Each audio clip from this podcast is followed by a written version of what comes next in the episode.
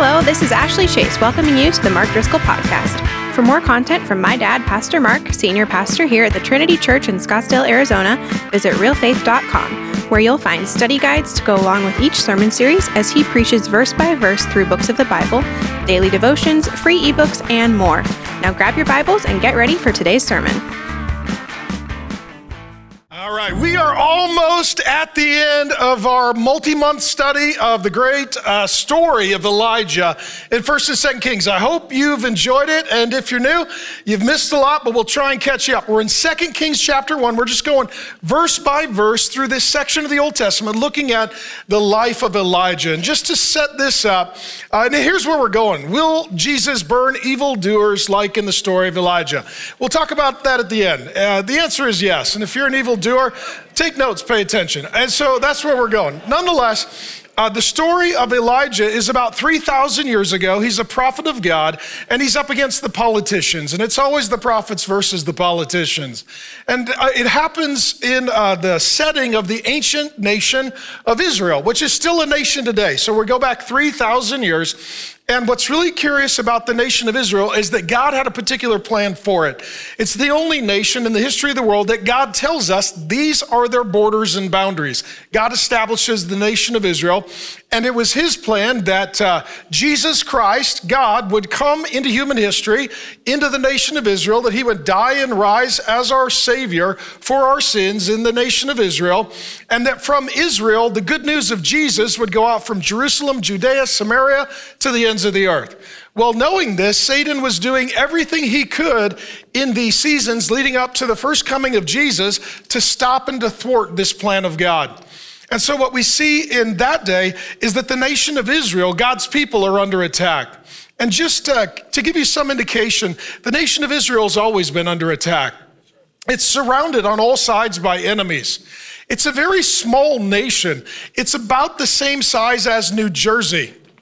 And so when you read the Old Testament and you hear about the prominence of the nation of Israel, um, it's, it's the size, uh, geographically, roughly, of New Jersey, and today it has about the same population.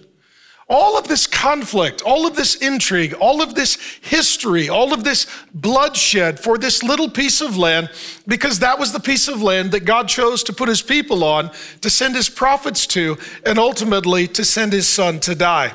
And what happens in the days of Elijah is that all of the evil and all of the cultures surrounding the nation are invading and overtaking. And I was thinking about it today. If people were living in Israel and they wanted to worship demon gods like Chemosh or Baal or Asherah, all the surrounding nations worship those gods, you could just move. Uh, for example, as well, if you wanted an evil government and you wanted to have, you know, your Christian schools canceled and you hated all things God, you could just move to any one of the surrounding nations. They were all set up for evil and for the devil. Nonetheless, the people who stayed in Israel, many of them wanted to bring all of the outside forces of evil into the nation that was supposed to be devoted singularly and uniquely to God's people. Tell me if this doesn't sound familiar. It was in that day that they were trying to overtake every area of society. Evil was trying to overtake the government and politics, the economy, education, and the church, and the family, and gender, and marriage, and the future. It was a complete effort to overtake every element of the culture. And what had happened was one generation after the next had just made a series of compromises and tolerating that which is evil. And then comes the man of God, Elijah, who draws the line and says, No, God's word is clear. And this is God's standard for right and wrong, for good and evil. And he stands against all of the government and all of the culture. And what's really interesting in their day as ours, they kept saying, well, you just need to tolerate some things that are against God. And what's really interesting was they were intolerant of God. See, everyone is intolerant. Let me just tell you a fact. The question is, who or what are you intolerant of? They were intolerant of God, so they opposed him. They were intolerant of the Word of God, so they closed all the Bible teaching, believing schools. They were intolerant of the prophets of God, and so they canceled and killed them. In the name of tolerance, everyone was welcome except for God and God's people. And so the culture started to feel less and less like a home or an inviting place for God's people. Sound familiar? The government wasn't friend, it was foe. The culture wasn't friend, it was foe. Education wasn't friend, it was foe. The economy was not friend, it was foe. Everywhere you went, it seemed like evil had invaded and it was tolerating everyone and everything except for God and his people. And so then Elijah comes and he confronts all of this. So we're going to jump right in. 1 Kings chapter 1 verse 1. Neutral is not possible in a culture war. This is an ancient case study in a culture war. And I told you last week, the issue is not left versus right, but good versus evil. And when it is good versus evil, there can be no compromise. Here's what we read. After the death of Ahab, he was the demonic evil king of Israel. Moab rebelled against Israel. And what it's talking about here is a dual culture war. There is a war within the nation, and then there is war between the nations. What this means for God's people, there is nowhere that is for God and for them and good for their family. It is an absolute culture war externally and internally. And when it speaks of the Moabites, some of you may know the story, but in the Old Testament, there was a guy named Lot in the book of Genesis because he is a lot of drama, a lot of problems, and a lot of issues. Okay? He, he is the guy in the family that is the total disaster and always makes the worst decisions, and the family has to come and rescue him from all of his foolishness. How many of you have someone in your family who's a self destructive idiot? Okay? And, if, and okay, uh, somebody, uh, don't say their name, uh, you know. Uh, and so you're like, I don't. Well, it may be you. I'm just saying, if, uh, you know, so. What happens with Lot? Lot moves his family to a place called Sodom and Gomorrah, which in Hebrew is Vegas or LA. That's where they move. they move to Sodom and Gomorrah.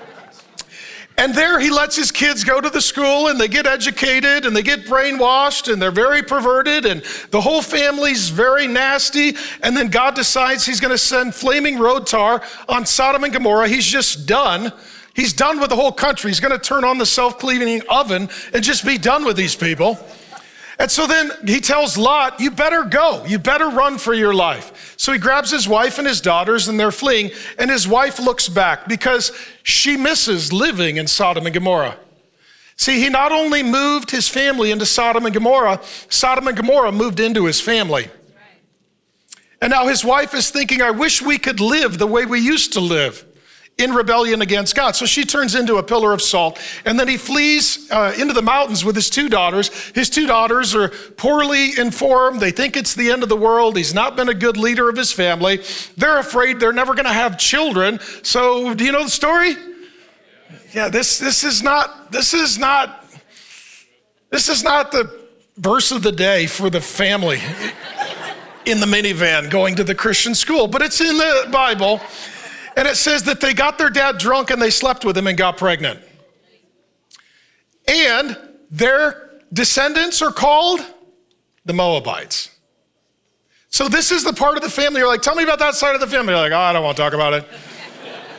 well, what happened? Uh, I'll throw up in my mouth if I think about it. Don't ask me again.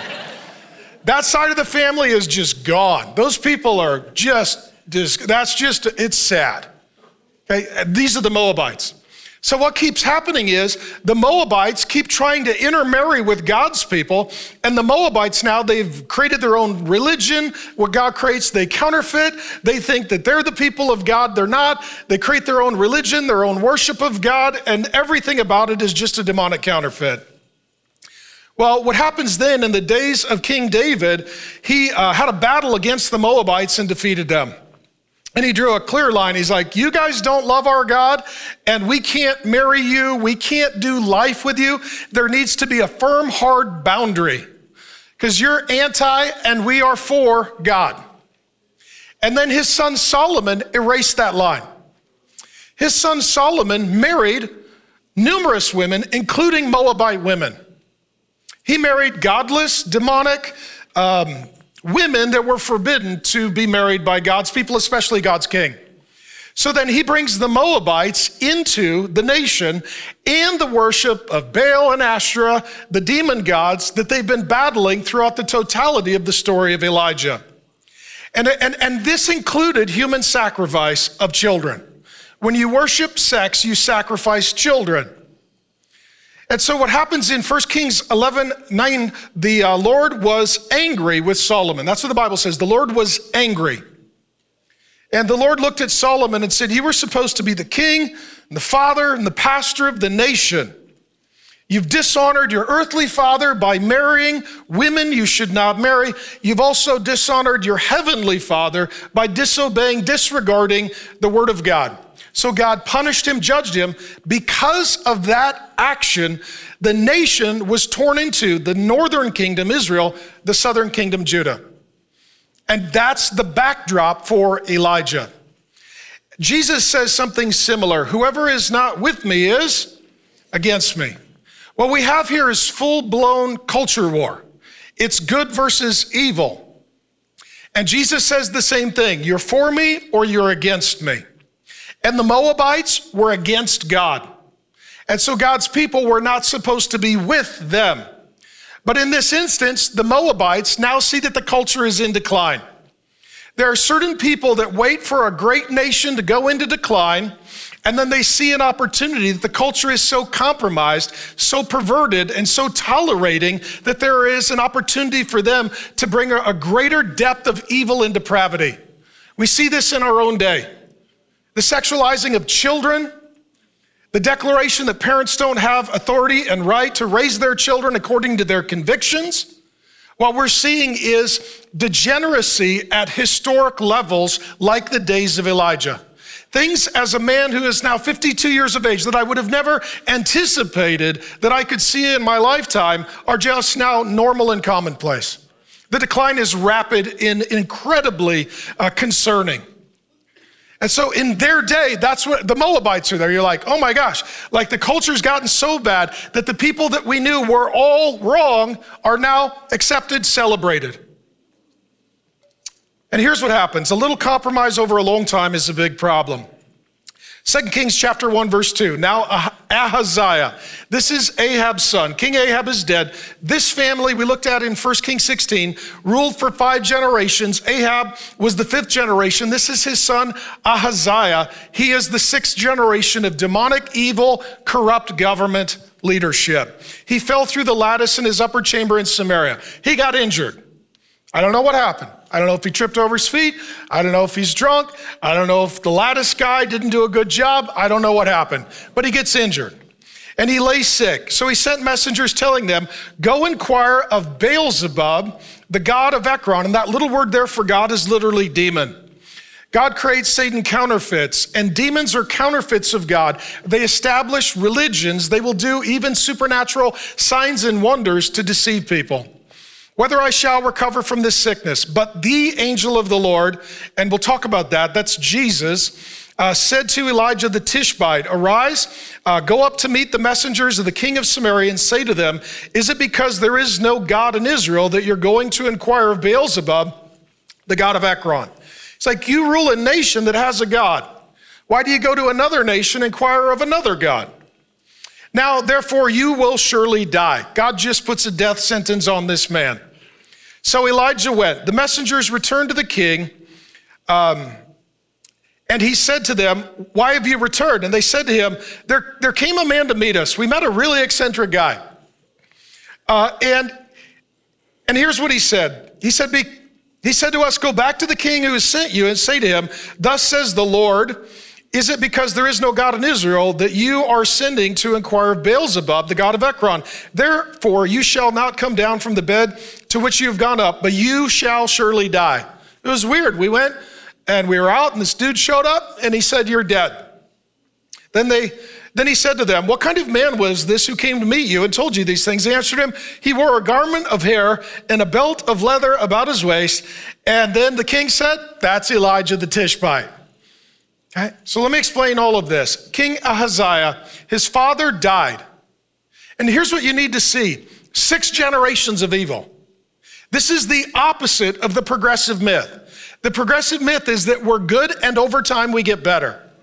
The biblical reality is we're bad and we get worse over time. And people think, I think we're doing better. You're so bad, you think you're good. And so what we see here is evil never stops itself. And so every generation, it just gets worse and worse, darker and darker. And this man is as bad as it gets. So he gets injured, he gets sick. What he doesn't do is he doesn't pray to the God of the Bible God, please heal me. What he doesn't do, he doesn't ask the people of God to pray for him. He doesn't ask the prophet of God to pray for him. Instead, what he says is, I'm going to go to another nation and I'm going to inquire of a demon. Beelzebub, the prince of Ekron. Now, what's interesting about this, how many of you have heard of that, uh, that old book, Lord of the Flies? Beelzebub means Lord of the Flies. That's exactly where the title comes from. And Beelzebub, throughout the Old Testament, Baal is considered the chief demonic ruling false god. In the male realm, female is Asherah. They're working together in this culture. But what you'll see throughout the Bible, you'll see Baal or Baal, which is a derivative of Baal, and then some other word. And what that is, that's a local Baal. So Baal is like the chief demon, and then Beelzebub would be the demon over Ekron. It would be the regional demon that was part of this um, group of Baals or demonic counterfeits. What's really interesting, he says, I'm going to go to a demon and get healed. Let me say this about demons they can heal you. This is why you need to be very careful that you seek the will of God, not just your will. Um, let me just go down a rabbit trail for a minute, explain how the demonic works. Sometimes Satan and demons will oppress someone, and then if you worship or pray to them or make an oath to them, then they will heal you because they will be trading your body for your soul. This is why when Jesus comes, he casts demons out, and people are what? They're healed. Sometimes our sickness, our injury, our illness is physical, sometimes it's spiritual. Sometimes the body is broken, sometimes it is tormented and oppressed or even possessed. What happens then? Jesus comes along and he's healing people by casting out Baals, demons. And what the religious leaders say is that he did it by the power of Beelzebub the prince of demons. They accuse Jesus of operating by the same power as this demon in the days of Elijah. The blasphemy of the Holy Spirit is saying that what Jesus does is by the power of the devil and that he is the devil and not the Lord.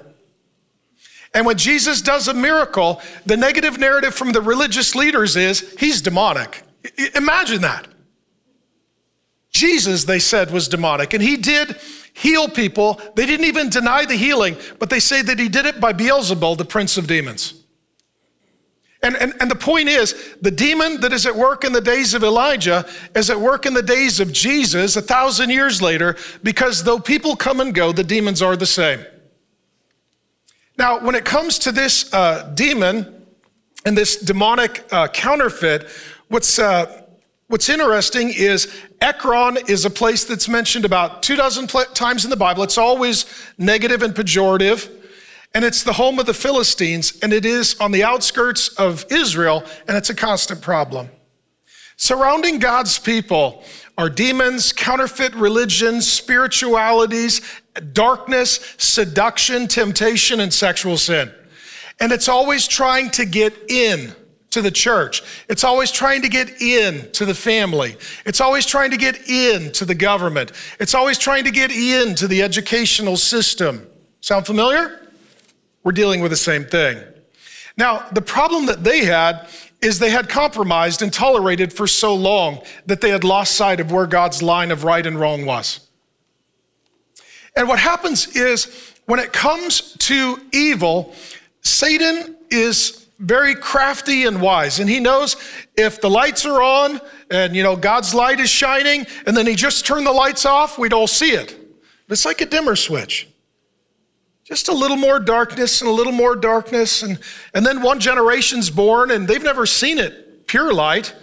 They think that this darkness is actually pretty light. And just one generation after another, you just, you just turn the dimmer switch toward darkness. And that's what had happened. Far earlier, God's people took this land and they defeated its occupants. And guess what God told them? Zero tolerance of evil and demonic. It needs to go. It's like cancer. If you let anything in your marriage, if you let anything in your family, if you let anything in your church, if you let anything um, in your ministry, or if you're the head of your company, if you let anything or anyone into your company that's darkness, eventually it's only going to get darker. And that's what happened. God said this previously in Deuteronomy 18 10 through 12. Never sacrifice your son or daughter as a burnt offering. That's what the Moabites did. Do not let your people practice fortune telling. That's what the king of Israel is doing. Or use sorcery, or interpret omens, or engage in witchcraft, or cast spells, or function as mediums or psychics, or call forth spirits of the dead. Ancestral worship, which is the heart of Native American shamanism and many Eastern religions. Anyone who does these things is detestable to the Lord. And what happened was they just had they had God's standard. God said, "This is right, that is wrong." And then they moved the line. And guess what happens once the line is moved? It's going to move again. Then the line is moved again. And then the line is moved again. What happened was they tolerated the worship of the Baals up on the high places. Well, it's far away, it's on the fringe of culture, it's not in the center of our life. We just let it be out on the fringe, and then eventually it comes into town. And then eventually it goes to the church, and then eventually it goes to the government, and eventually it's in the family, and eventually it's in the marriage, and eventually it's in the school curriculum, and eventually it's ruling and reigning. That's where we find ourselves. And what's interesting, here we are in the middle of Pride Month, and the entire message is just tolerate, just tolerance. The issue is well, do you tolerate God and the Word of God? No, we do not. No, we do not. Tolerance means everyone is welcome except for God, and everything is welcome except for the Word of God. And it all begins with compromise and tolerance. That's why Jesus tells the church at Thyatira, um, a thousand years after Elijah, you tolerate that woman Jezebel. He's saying that's the whole problem. And here's what happens, friends. Once the line is moved, it's, it's just a war. And eventually the goal is that there would be no line. I'll, I'll give you an example in our culture. Um, so, marriage is between a man, well, here's a crazy one. Uh, there's men and women. We'll just start, like, I gotta. Just a uh, verbal processing, just hang with me, okay? So the Bible says that there's men and women, and that they get married and have sons and daughters that they raise as sons and daughters. I know we're talking crazy now, okay? So then what we got rid of is the line that there are males and females. And then we got rid of the line that marriage is for a man and a woman. And now we're getting rid of the line that there are sons and daughters. And you know what's going to come next? Polygamy. And after that, the age of consent. Because evil is always moving the line that God drew.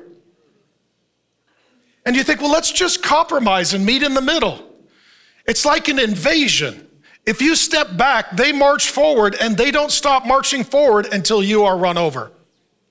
And so Elijah is the guy who literally is holding the line. He's like, that's anti God. That's wrong. The answer's no. And he holds the line. And it's time that God's people have the spirit of Elijah and say, we don't do life like that. We don't do marriage like that. We don't do family like that. We, you, you can have your school, you can't have the Christian school, right? You, you can have your convictions, but not at our church, okay? You can quote any book you want, but the Word of God belongs to God and you can't edit it. That there has to be a line for God's people, and that's the line that Elijah is drawing. So here comes Elijah. And we've talked about this. We don't know anything about his family, his history, his lineage, his qualifications. We looked at this earlier. Dude just comes out of nowhere. He literally lives in the woods. He is a mountain man.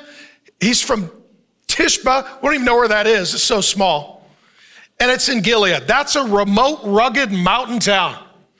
Um, he, so we talked about in, the, in one of the early sermons that if you've seen that show Alone, where they drop somebody in the wilderness all by themselves. They're like, you got to feed yourself, house yourself, you know, make fire, get water. And the last one who doesn't tap out is the winner. For him, that wasn't a show, that was a lifestyle. He's that guy. We talked about it. He's, he's the rip of the Old Testament. They, they, they, they took Yellowstone because they take everything good. They take everything good. But in, and I'm not saying, you know, Rip is a type of a, a godly man, but I'm saying if, if Rip in Yellowstone got saved and filled with the Spirit, he'd have to change his name to Elijah. He's that guy. Okay? So this is, a, he's a dude. And there was an old Baptist preacher, Charles Haddon Spurgeon, he said, uh, The myth has gotten out that to be a man of God, you need to sink your manliness. I love Elijah because he's a dude. You know what he eats? Whatever he kills. You know what he wears? Whatever he kills. You know what he has for a weapon? He doesn't have a weapon. He is the weapon. That's Elijah. Okay? He's, he's, he's awesome. Um, let, me, let me say one thing and then ask something. Uh, number one, the problem is with the family of Ahaziah, they are loyal to their family, not their Lord. This is, this is where it goes astray, friends. You should love your family, but be loyal to your God. If your loyalty is to your family, and they were loyal to their family for six generations, and God killed six generations of their family. Because if you're loyal to your family, if your family isn't loyal to God, you will be just like that family. It, they got power, they got money, they got fame, they got a kingdom, but they didn't know the Lord. And what happens as well, the people in that nation, they tolerate certain things in their own life, their own marriage, their own home, their own church, their own school. My question to you is what needs to go? Who needs to go? Some of you are believers and you're dating unbelievers.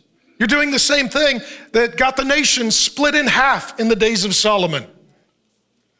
Well, howdy, it's Ashley Chase here, the executive director of Real Faith Ministries, which is my parents, Pastor Mark and Grace's Bible teaching ministry. I love getting to teach the Bible with them and distribute resources all over the world. When the rest of the world is going woke and, uh, quite frankly, losing their minds, we are focusing on the truth of God's word that is unswayed by political and social trends. For those of you who pray and give to Real Faith Ministries, we are fully supported by ministry partners like you.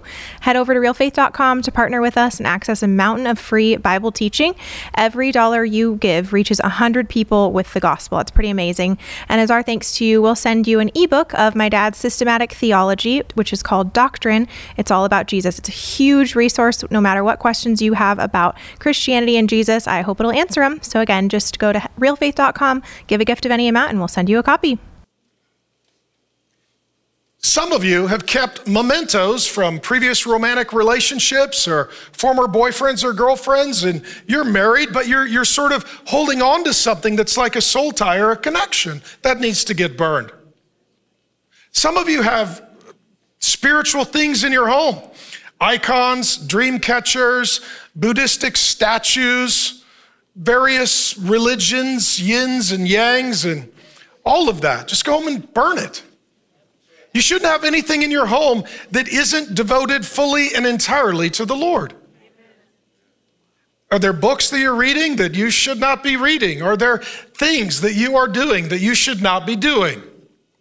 A little compromise over the course of many generations leads to complete apostasy and collapse. And that's the story of Israel. Well, if you're a little discouraged, it's going to get worse. Um, and some of you are very, some of you are very optimistic. Like, God loves everybody. Everybody's to be fine. God's to work it all out. All right, first, we'll just jump in. Second Kings chapter 1, verse 9. Not everyone gets saved. Then the king sent to him a captain of 50 men with his 50. This is a military regiment. This is like Navy SEALs, right? These are the, these are the elite forces. They send 50 dudes to deal with one guy. I love that.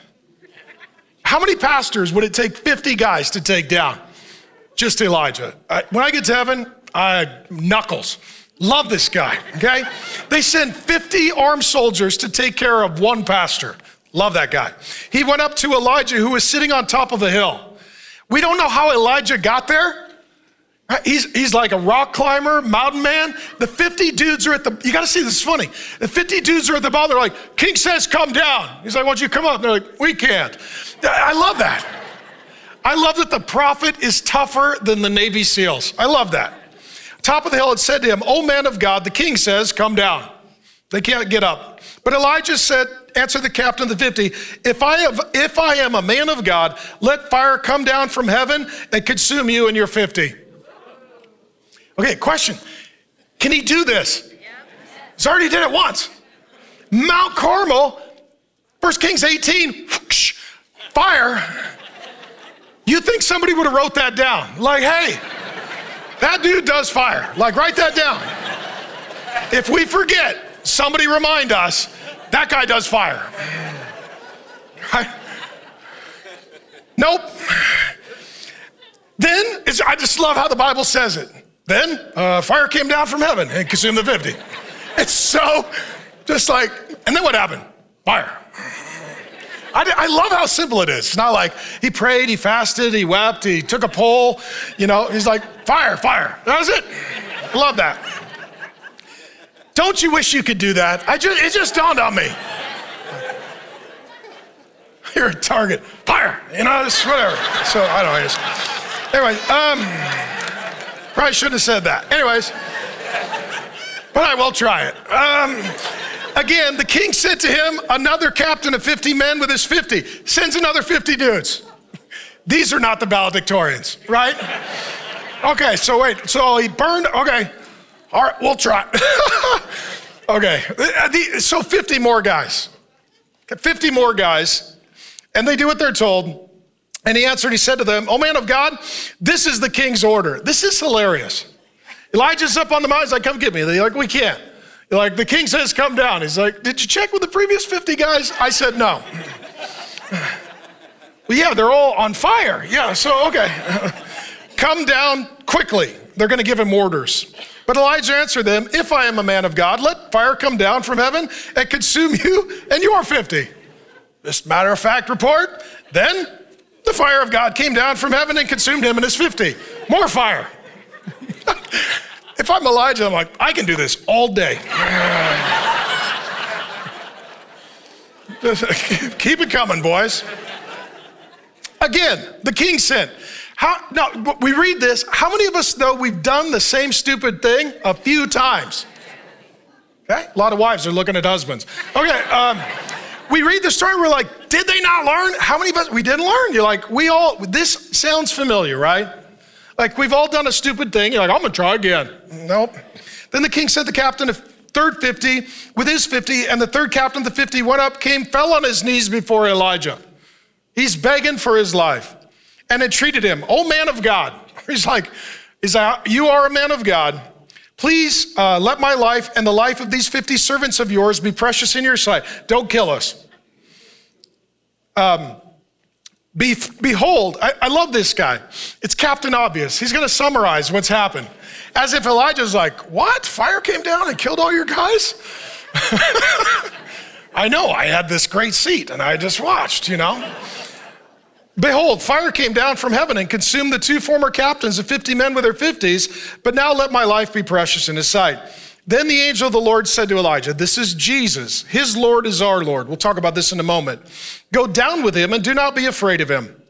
So he arose and went down uh, to the king and said to him, Thus says the Lord, because you've sent messengers to inquire of Beelzebub, the demon god of Ekron, it is because is it because there is no God in Israel to inquire of his word? Therefore, uh, you shall not come down from the bed uh, to which you have gone up, but you will surely die.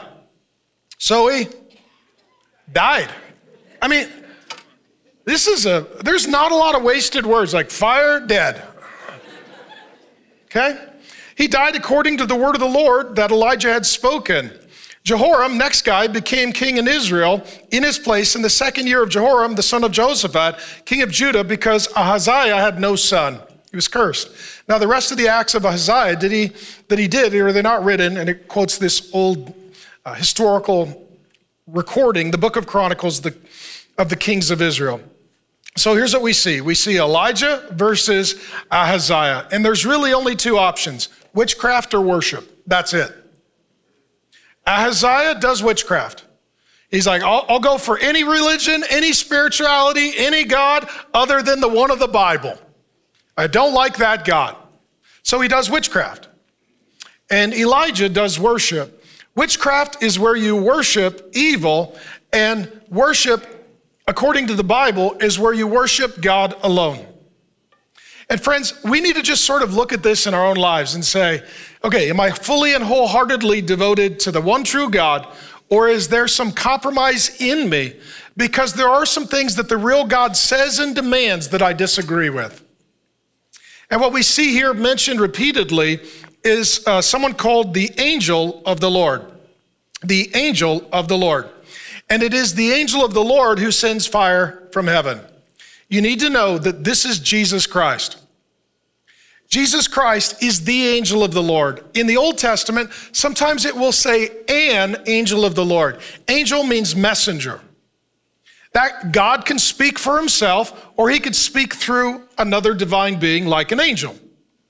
On the occasions where God shows up and speaks for himself, it's called the angel or the messenger of the Lord. It's Jesus Christ. When an angel or a messenger of the Lord shows up, it's usually a created being, it's an angel. Here, Jesus gives the call for the lightning strike from heaven. Elijah's Lord is our Lord. This is the Lord Jesus Christ. And what we see here as well is that uh, throughout the story, there's angels. And angels are called the heavenly host. In the previous chapter, um, 1 Kings chapter 22, verse 19, it talked about the heavenly host. The heavenly host is a military term. Here we had a human fighting unit of 50 soldiers. A heavenly host is a divine fighting unit for God's angelic army. And what happens is when King Ahaziah shows up, he does so with his soldiers. When King Jesus shows up, he does so with his soldiers. And it is not just physical, but spiritual war. This is where Paul tells us in Ephesians our war isn't just against flesh and blood, but powers, principalities, and spirits. And so, what happens here is that the angelic army, well, I'll tell you a little bit about them as well before I explain what's happening here. Individually, the soldiers that are angels are called the mighty ones. All this is in the study guide. You can get it at realfaith.com in the store on your way out. They have high ranking officials called a captain or a prince. That the angels are set up like a military unit with ranking commanders and chain of command. And what happens is when Israel goes to war throughout the Old Testament, it's the heavenly host that shows up to do war with the soldiers to defend the nation. That's what's happening here. So we saw in uh, 1 Kings 18 on Mount Carmel, strike, a fire strike, you know what that is? That's like God's Air Force. Some of you are pacifists. You just freaked out. You're like, God's got an Air Force. Yeah, and he sets people on fire. Right? God's not a pacifist. He's more like a pacifist at, at, at certain points in the Bible. How many of you didn't know that God has an Air Force and he has, he has an army? And when you're fighting against his people, he's going to show up and defend them. Now, if you're one of his, if you're not one of his people, like I hate that. If you're one of his people, like, yay, you know, I'm glad that my God fights for me and fights for us. And so what we see here is this lightning strike comes as it did on Mount Carmel. And, uh, and what's really interesting is God's defending his people and his nation. And here we are, we're 3,000 years later. True or false, the nation of Israel is still a nation. Still a nation.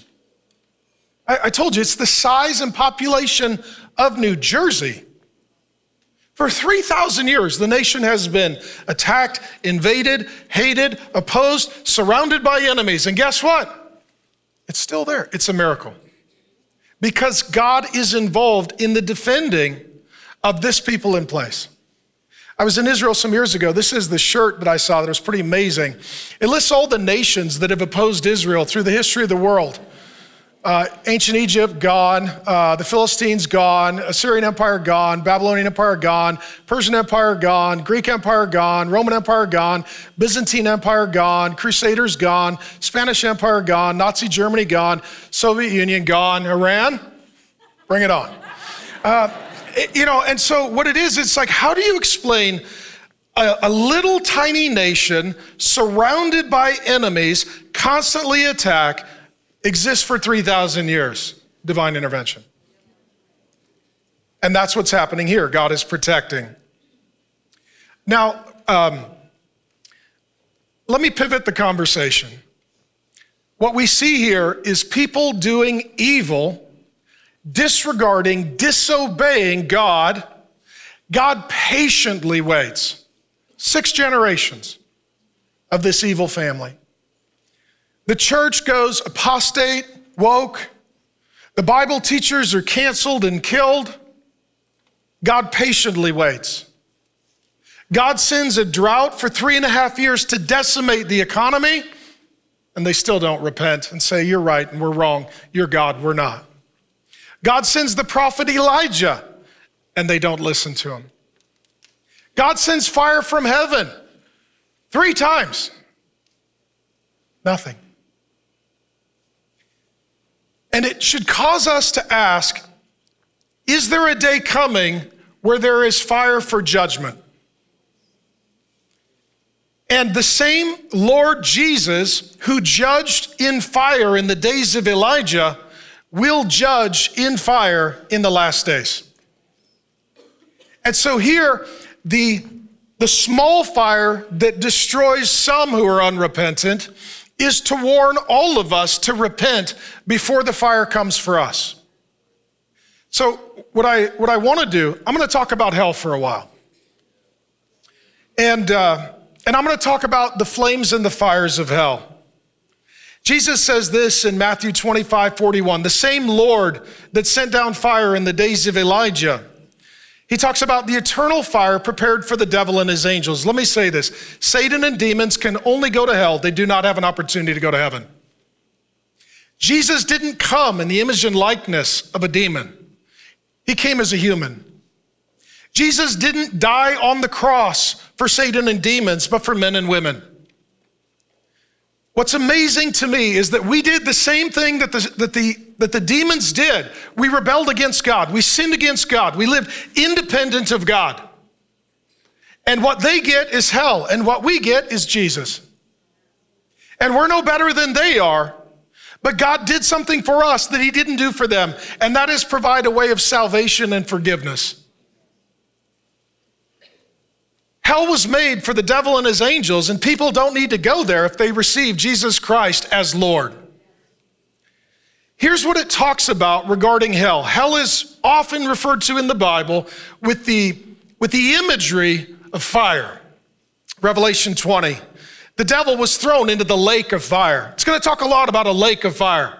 Imagine standing on the edge of a great lake, like, let's say, for example, the Great Lakes. Just a massive sea, but it's not water, it's fire. It's all burning fire. The devil was thrown into the lake of fire and sulfur where the beast and the false prophet were, and they will be tormented day and night forever and ever. Death and Hades, that is the holding place of those who die before the final judgment and the eternal sentencing, were thrown into the lake of fire. If anyone's name was not found written in the book of life, if you belong to Jesus, your name goes on God's list. If your name is not on that list, he was thrown into the lake of fire. The cowardly, the faithless, the detestable, as for murderers, the sexually immoral. Our culture needs to hear this and heed this. Sorcerers, again, like the days of Elijah, idolaters, and all liars including those false prophets in the pulpit who would say something that is against what God has already spoken. Liars. Their portion will be in the lake that burns with fire and sulfur, which is the second death. You die once physically, and then hell in the lake of fire is where you spend eternity experiencing eternal death. Here's what Jesus says The same Lord that sent fire in the days of Elijah. Do not fear those who kill the body but cannot kill the soul. Rather, fear him who can destroy both soul and body in hell. What Jesus says is this that you are one person in two parts, body and soul. We tend to fear what is done to our body. We don't want to get sick. We don't want to get injured. We don't want to get abused. We don't want to die, which is well and good. But once your body dies, your soul continues to live. Friends, you are not just a material being, you are a spiritual being. Your soul will outlive your body. And what he's saying is you need to give grave concern to the eternal state of your soul. You are not a body with a soul. You are a soul with a body. The deepest part of you is the soul. And the soul needs to belong to the Lord so that when you die, the soul goes to be with the Lord. Do not fear those who can only take your body. Jesus says, Fear him who has destiny over your soul. And what happens in our day, there is a misrepresentation of Jesus Christ. And, and, and let me just be very clear about this. In the book of Revelation, I think it's around chapter five, it portrays Jesus as simultaneously a lion and a lamb. Jesus came the first time as a lamb, he's coming the second time as a lion. He came the first time in humility, he'll come the second time in glory. Everyone in heaven only knows him as lamb, everyone in hell only knows him as lion.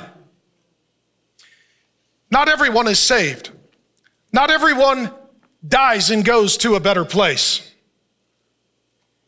It comes down to you and Jesus Christ.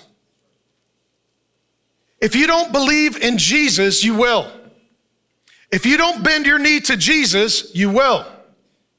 If you're not sure you're going to spend forever giving account to Jesus, you will. I love you. I know my words are strong. It's my job to tell the truth. It's your job to make a decision. Will you receive or reject Jesus Christ? Jesus talks about hell more than anyone in the whole Bible. The progressives, the liberals, those who weaponize the word of God rather than teach and heed. They will just present Jesus as all loving, all tolerant, all compassionate. He is for his people, and he's fierce with his opponents and enemies. In, and this does not make Jesus unloving. Uh, heaven is called the Father's house. How many of you are a father and you've got a house? Imagine somebody evil was trying to break into your house and harm your family. Out of love for your family, you would go to war against those who want to harm your family. That doesn't mean you are unloving, that means you are loving. You love your family. And it doesn't mean that you hate them, but you hate what they're trying to do, so you need to stop them. This is justice according to the Bible. Not just social justice, but cosmic justice. If you have a right to have a door on your house, God has a right to have a door on his house. And the name of that door is Jesus Christ. Jesus talks about hell more than anyone in the Bible. He speaks of it about 13% of the time. In his teaching, he refers to judgment, heaven, and hell frequently in his parables, which are little stories that communicate big truths. Words like fire, weeping, wailing, gnashing of teeth, and darkness depict the torments of hell. Jesus uses this imagery on 11 occasions to speak of hell in terms of a place called Gehenna. In the ancient world, they would have been keenly familiar with this. So they lived within the city walls of the ancient city of Jerusalem. Outside, there was a garbage dump, it was a cursed place. Perhaps human sacrifice, um, the burning of bodies, the, the discarding of children who were unwanted to be left in the trash, all of that was in Gehenna. It was a garbage dump. It was an accursed garbage dump outside of the city walls. And all day, as the smoke burned in the garbage dump, they burned the garbage. You could see the smoke rising all day, and then you could see the flames ascending all night. Isaiah quotes it, so does Jesus. And what he says is that the smoke of their torment rises day and night. That hell is like a garbage dump outside of the new Jerusalem. Just as Gehenna was a place of burning and judgment and justice outside of the first Jerusalem, Gehenna is the place of burning torment and judgment outside of the new Jerusalem. Let me tell you what hell is it's conscious. You are awake, you are alert. You know exactly what you are experiencing and enduring. Number two, it is eternal. You do not cease to suffer. God is an eternal God. When we sin against an eternal God, an eternal consequence is required. It's eternal, it doesn't stop. When it says that it goes forever and ever, those, that's the language of Jesus. Forever and ever.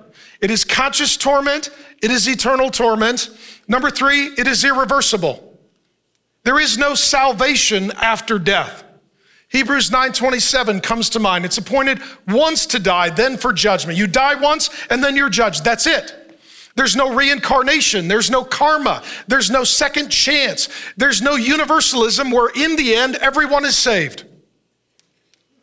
This life is where you make the most important decision you will ever make. Number four, it is just. It is just. There are degrees of reward in heaven as there are degrees of punishment in hell. God is a just God. There are some who suffer greatly for the cause of Christ, and their reward is great in the kingdom of God. There are some who do great and grave evil, and their consequence in hell is more extreme than those who just live a rebellious life of independence. And number five, it is punishment. It is punishment. The question then is who rules hell? There is a myth within much Christian teaching that God rules heaven and Satan rules hell. And that's a lie. When all is said and done, Jesus Christ is Lord over all. There is not an inch of creation, there is not one being over which his rule does not reign. It says this in Revelation 14 10 and 11. He will also drink the wine of God's wrath. We'll talk about God's wrath in a moment. Poured full strength into the cup of his anger. I don't know about you. I find myself looking at this world every once in a while and getting pretty angry. Like we're doing that to children? The, most dangerous place is still a mother's womb. We're seizing children from their parents so that we can mutilate them in the name of care. We're, we're, telling, we're telling people that, that everything that the Bible says is oppressive and repressive. Uh, they're, they're, if you don't get angry, you're not paying attention. Now, if you're always angry, you're not healthy.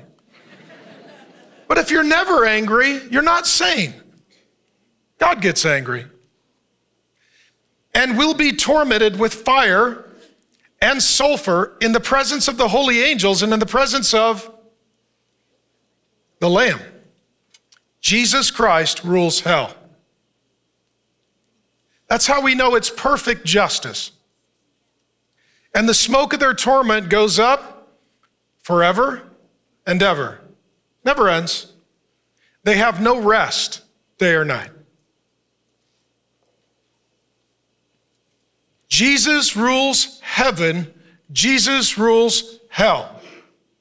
Satan rules no one, Satan rules nothing when it's all said and done.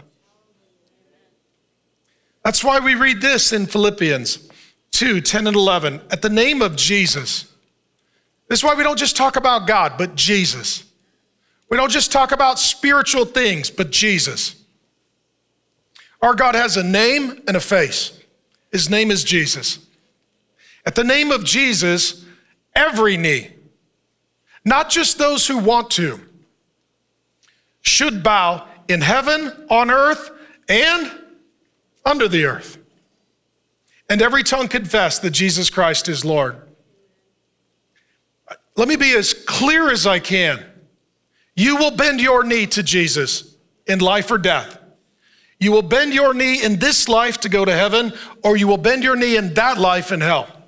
The question is not, will you bend your knee to Jesus?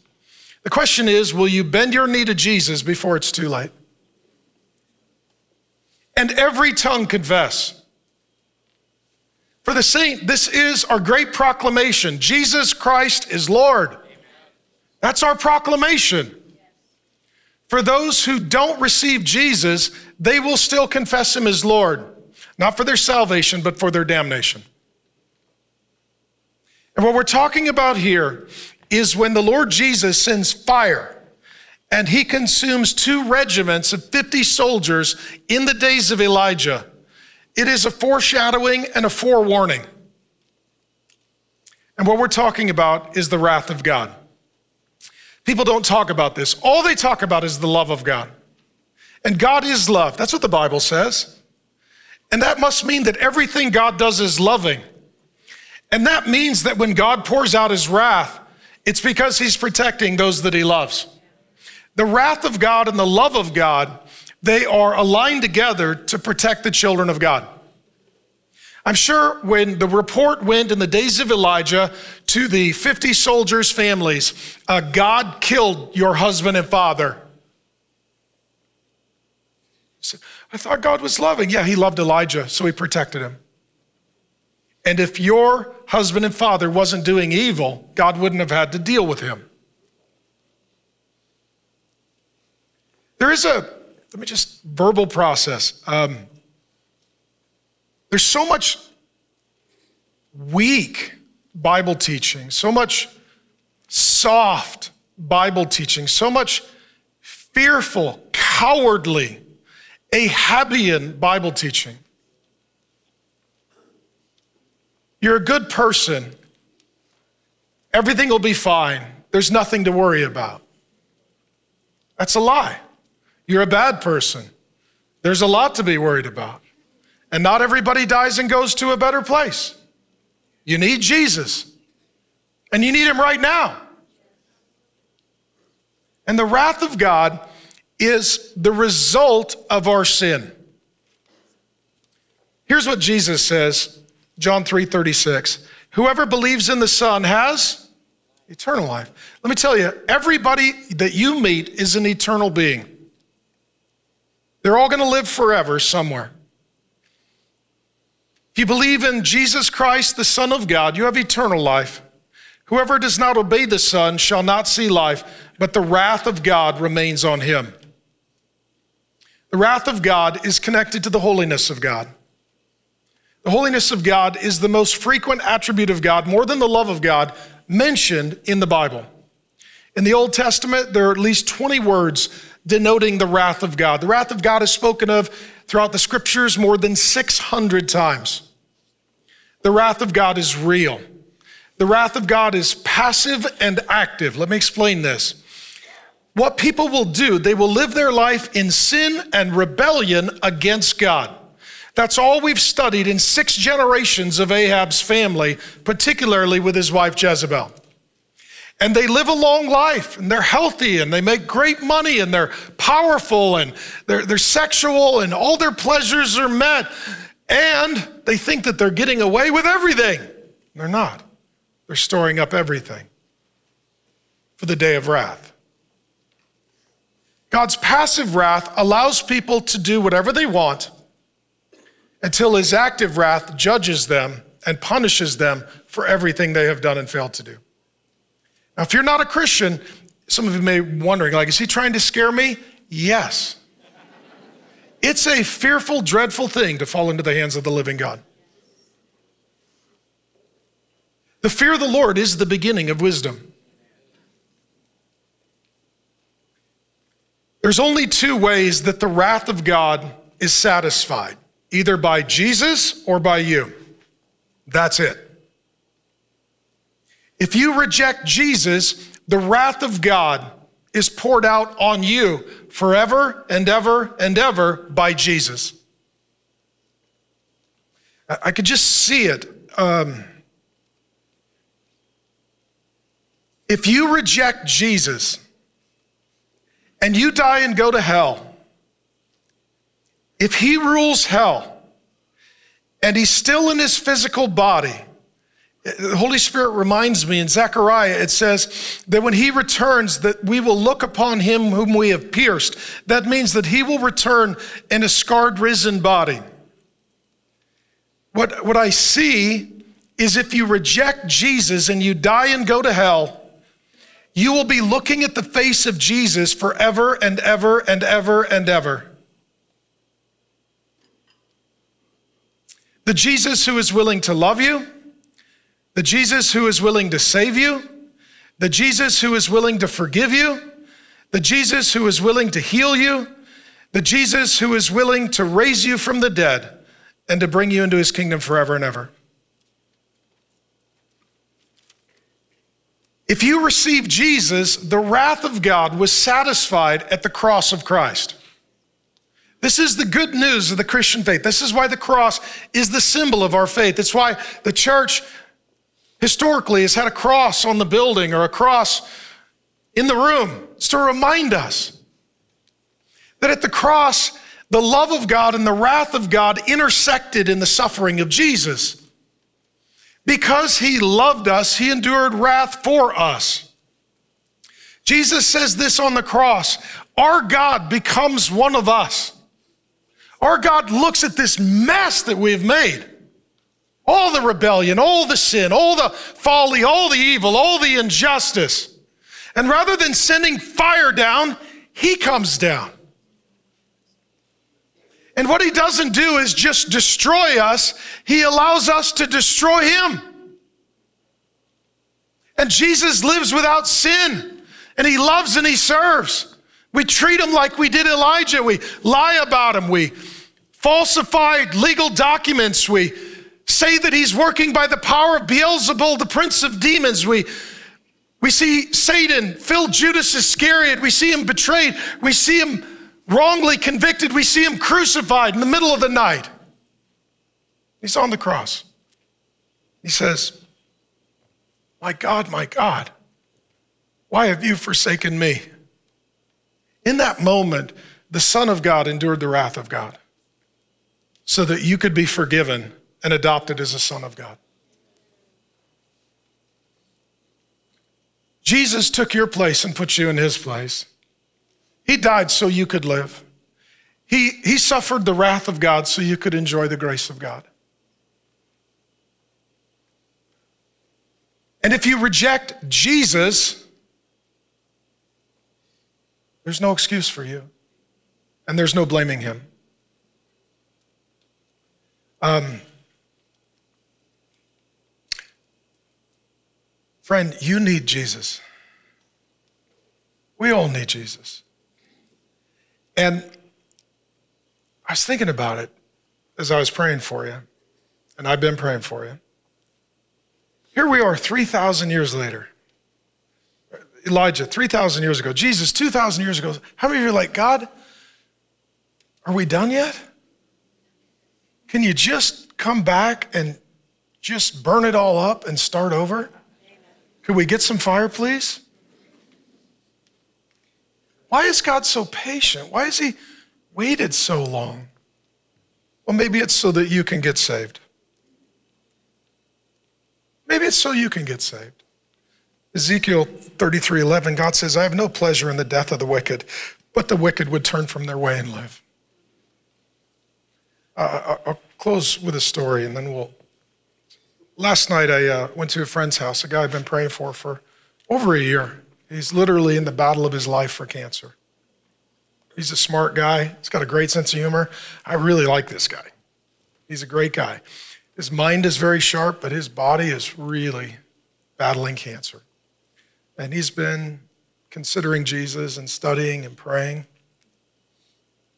And uh, last night, he's probably watching, so probably should have asked if he could be an illustration, but thank you uh, for the illustration. Uh, I was sitting down with him last night. I went to visit because I, I love him and I'm worried about him. The worst thing, friend, is not to die. It's to die and not know Jesus. The Bible says to live is Christ, to die is gain. To depart and be with the Lord is far better. If you're a Christian, this is your hell. If you're a non Christian, this is your heaven. I sat down with him and I said, okay, it's, it's really you and Jesus. Like he endured the wrath of God, or you'll endure the wrath of God. We talked for a while. I looked at him. I said, This is it. You got to make your decision. I said, Is Jesus Christ your God Lord, Savior. Start crying. He said, Yes, He is. Yes, He is.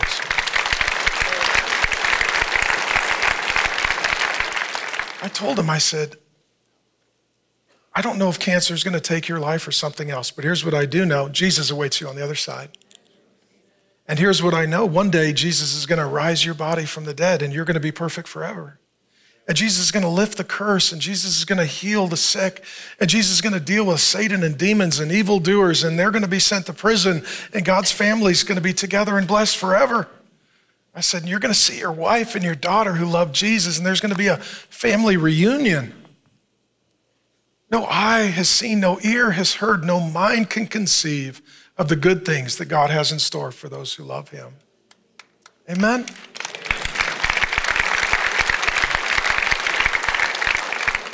Let me just uh, let me ask you to stand, and I'm going to call the band out at this time. And just uh, I just want to say some things over you, and then we want to sing. Um, Lord Jesus, you are our God. Lord Jesus, you are our Savior. Lord God, you, Lord Jesus, you're our Creator. Lord Jesus, we are under your authority. We are dependent created beings. Lord Jesus, like Satan and demons, we've all sinned and rebelled and lived wickedly and independently, and we've gone our own way. Lord Jesus, we thank you that you did not treat us like Satan and demons, that you gave us grace and mercy and love and a path to salvation. Lord Jesus, we thank you that you didn't send fire down from heaven, but that you came down from heaven. We thank you that we don't need to experience wrath, we can receive grace. Lord Jesus, we thank you that you took our place and that you put us in your place. Lord Jesus, I thank you that there are people who are hearing this and it's not too late for them. I pray, Holy Spirit, now that you would convict them of sin and convince them of Jesus.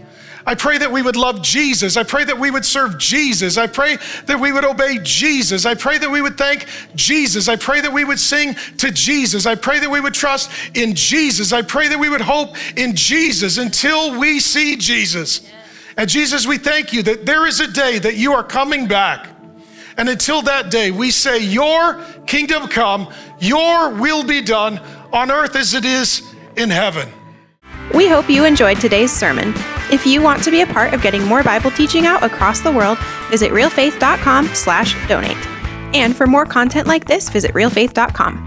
Thanks for listening, and remember, it's all about Jesus.